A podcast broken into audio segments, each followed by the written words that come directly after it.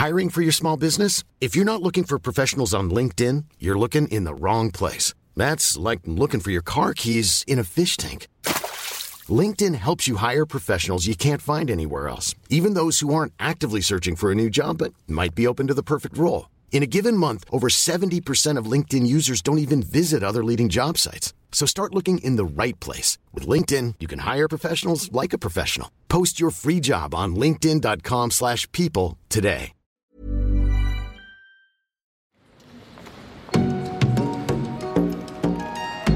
Portrait de la journaliste Sylvia von Harden de Autodix. Autodix vient de s'installer à Berlin lorsqu'il entreprend ce portrait de la journaliste Sylvia van Harden.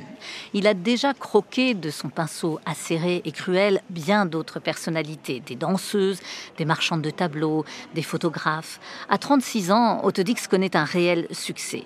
Il est issu d'un milieu ouvrier, il a entrepris très tôt des études d'art, mais il a été rattrapé par la Première Guerre mondiale et les horreurs du front viendront hanter une grande partie de son œuvre. Autodix a voulu s'engager volontairement en 1914 dans l'artillerie. L'artiste voulait voir de près cette boucherie inutile qu'il n'aura de cesse de dénoncer ensuite dans ses toiles. Il revient du front en 1919 et s'installe à Düsseldorf au moment où il rejoint Berlin, juste après, la ville des plaisirs où les intellectuels s'affichent dans des cafés, il vient d'étudier, un an plus tôt, donc des techniques picturales des grands maîtres du XVe et du XVIe siècle. Et elles vont grandement l'influencer. À l'image de Dürer ou de Cranach, Autodix obtient, grâce à la technique de la tempéra, des couleurs à la fois vives et presque translucides. En 1958, il écrira d'ailleurs pour la Washington School of Art deux leçons de peinture où il se met en scène face à un étudiant fictif. Il lui livre les secrets du gesso, l'enduit qui couvre les supports en bois des œuvres du 15e, 16e siècle, et les secrets de la tempéra à base d'œufs et de pigments. Mais Autodix est loin de reproduire uniquement la forme des grands maîtres. Il va aussi inventer lui-même, avec ses amis Georg Gross et Max Beckmann, la Neue Sachlichkeit, la nouvelle objectivité. Les artistes les plus à gauche de ce courant pictural veulent dépeindre la réalité de la façon la plus crue. En 1925 s'organise à Mannheim la première exposition de la Neue Sachlichkeit et l'historien d'art Hartlaub affirme que cette veine crûment contemporaine cherche la mise en évidence du chaos, le vrai visage de notre temps avec une avidité primitive. C'est donc un portrait sans concession de la journaliste Sylvia von Harden que nous décrit à présent Danielle Fauvel, conférencière au Centre Pompidou. Cette femme, Dix va la rencontrer, va la repérer dans un café qui s'appelle le Romaniche Café. Et il la repère et vient euh, vers elle en lui disant qu'il doit absolument donc la peindre. Sylvia von Arden est, tout à fait consciente hein, donc de sa disgrâce physique, et physique, hein, et euh, elle s'en étonne. Et euh, Dix lui répond à ce moment-là. Donc euh, une citation que vous avez voilà. Il lui répond vous vous êtes caractérisé à merveille et tout cela ensemble donnera un portrait dans lequel vous représentez typiquement une époque qui ne s'attache pas à la beauté extérieure d'une femme, mais bien plus à son raffinement spirituel vous représentez l'idéalisme de notre génération. Et c'est ce qu'il va euh, en partie montrer, c'est-à-dire l'émancipation, à quoi se, voit-elle? Elle se voit à sa robe déjà, sa robe qui, est rouge, qui domine quand même beaucoup hein, le tableau.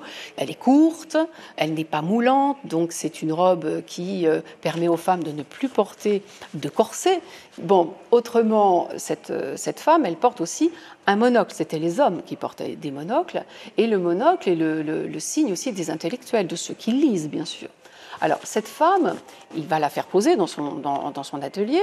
Alors, elle est devant une table bien particulière, puisque c'est une table de bistrot, c'est le modèle bistrot, qui permet de la situer dans un café.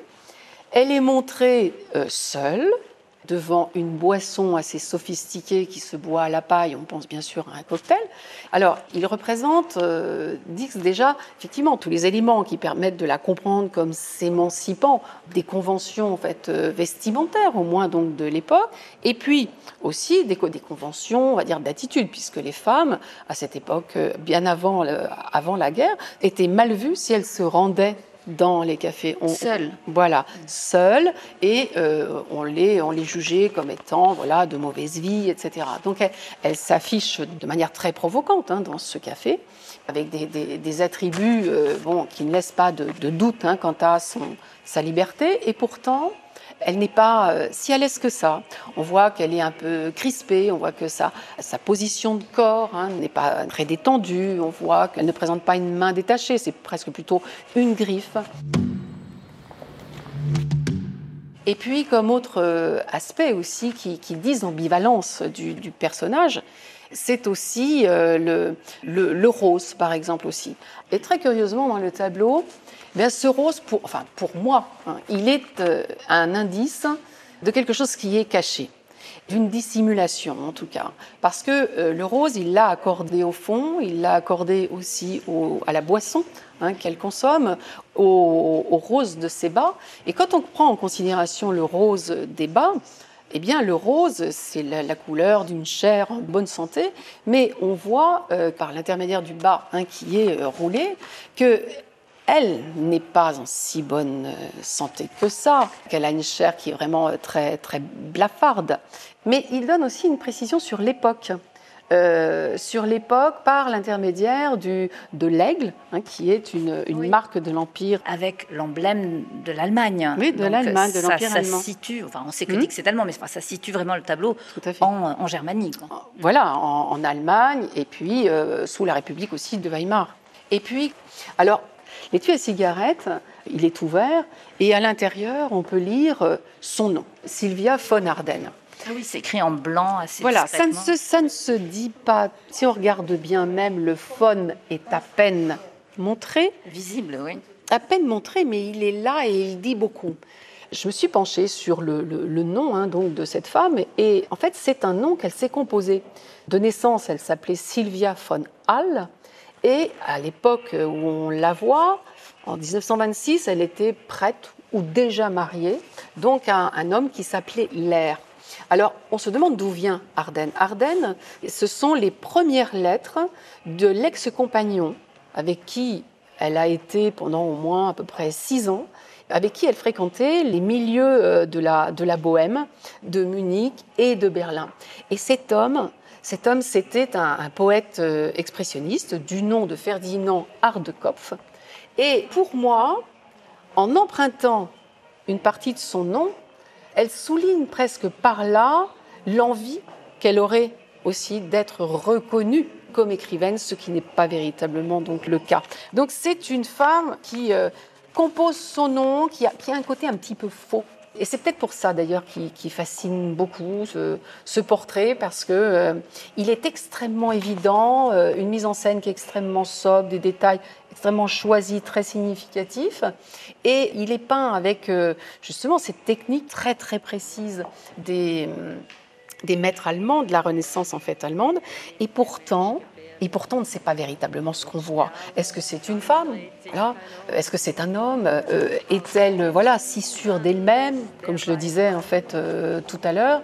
Et euh, toutes ces questions-là, elles sont induites par ce qu'il a observé finalement donc d'elle. Berlin, Berlin, wenn deine Blumen da draußen in der Laubenkolonie, sieht man dich stehen après ces années berlinoises, Otodix s'installe à Dresde, où il enseigne aux beaux-arts. Mais en 1933, il devient la cible des nazis et se fait renvoyer. En 1937, son art est qualifié de dégénéré. 270 œuvres d'Otodix seront retirées des collections et musées allemands. Huit toiles seront brûlées par les nazis. Le peintre est ensuite renvoyé au front à 54 ans. Il vivra une nouvelle fois l'expérience traumatique de la guerre. Après cette déflagration mondiale, Autodix produira de moins en moins et s'éloignera des courants contemporains. Il connaîtra une vraie reconnaissance à partir du milieu des années 50.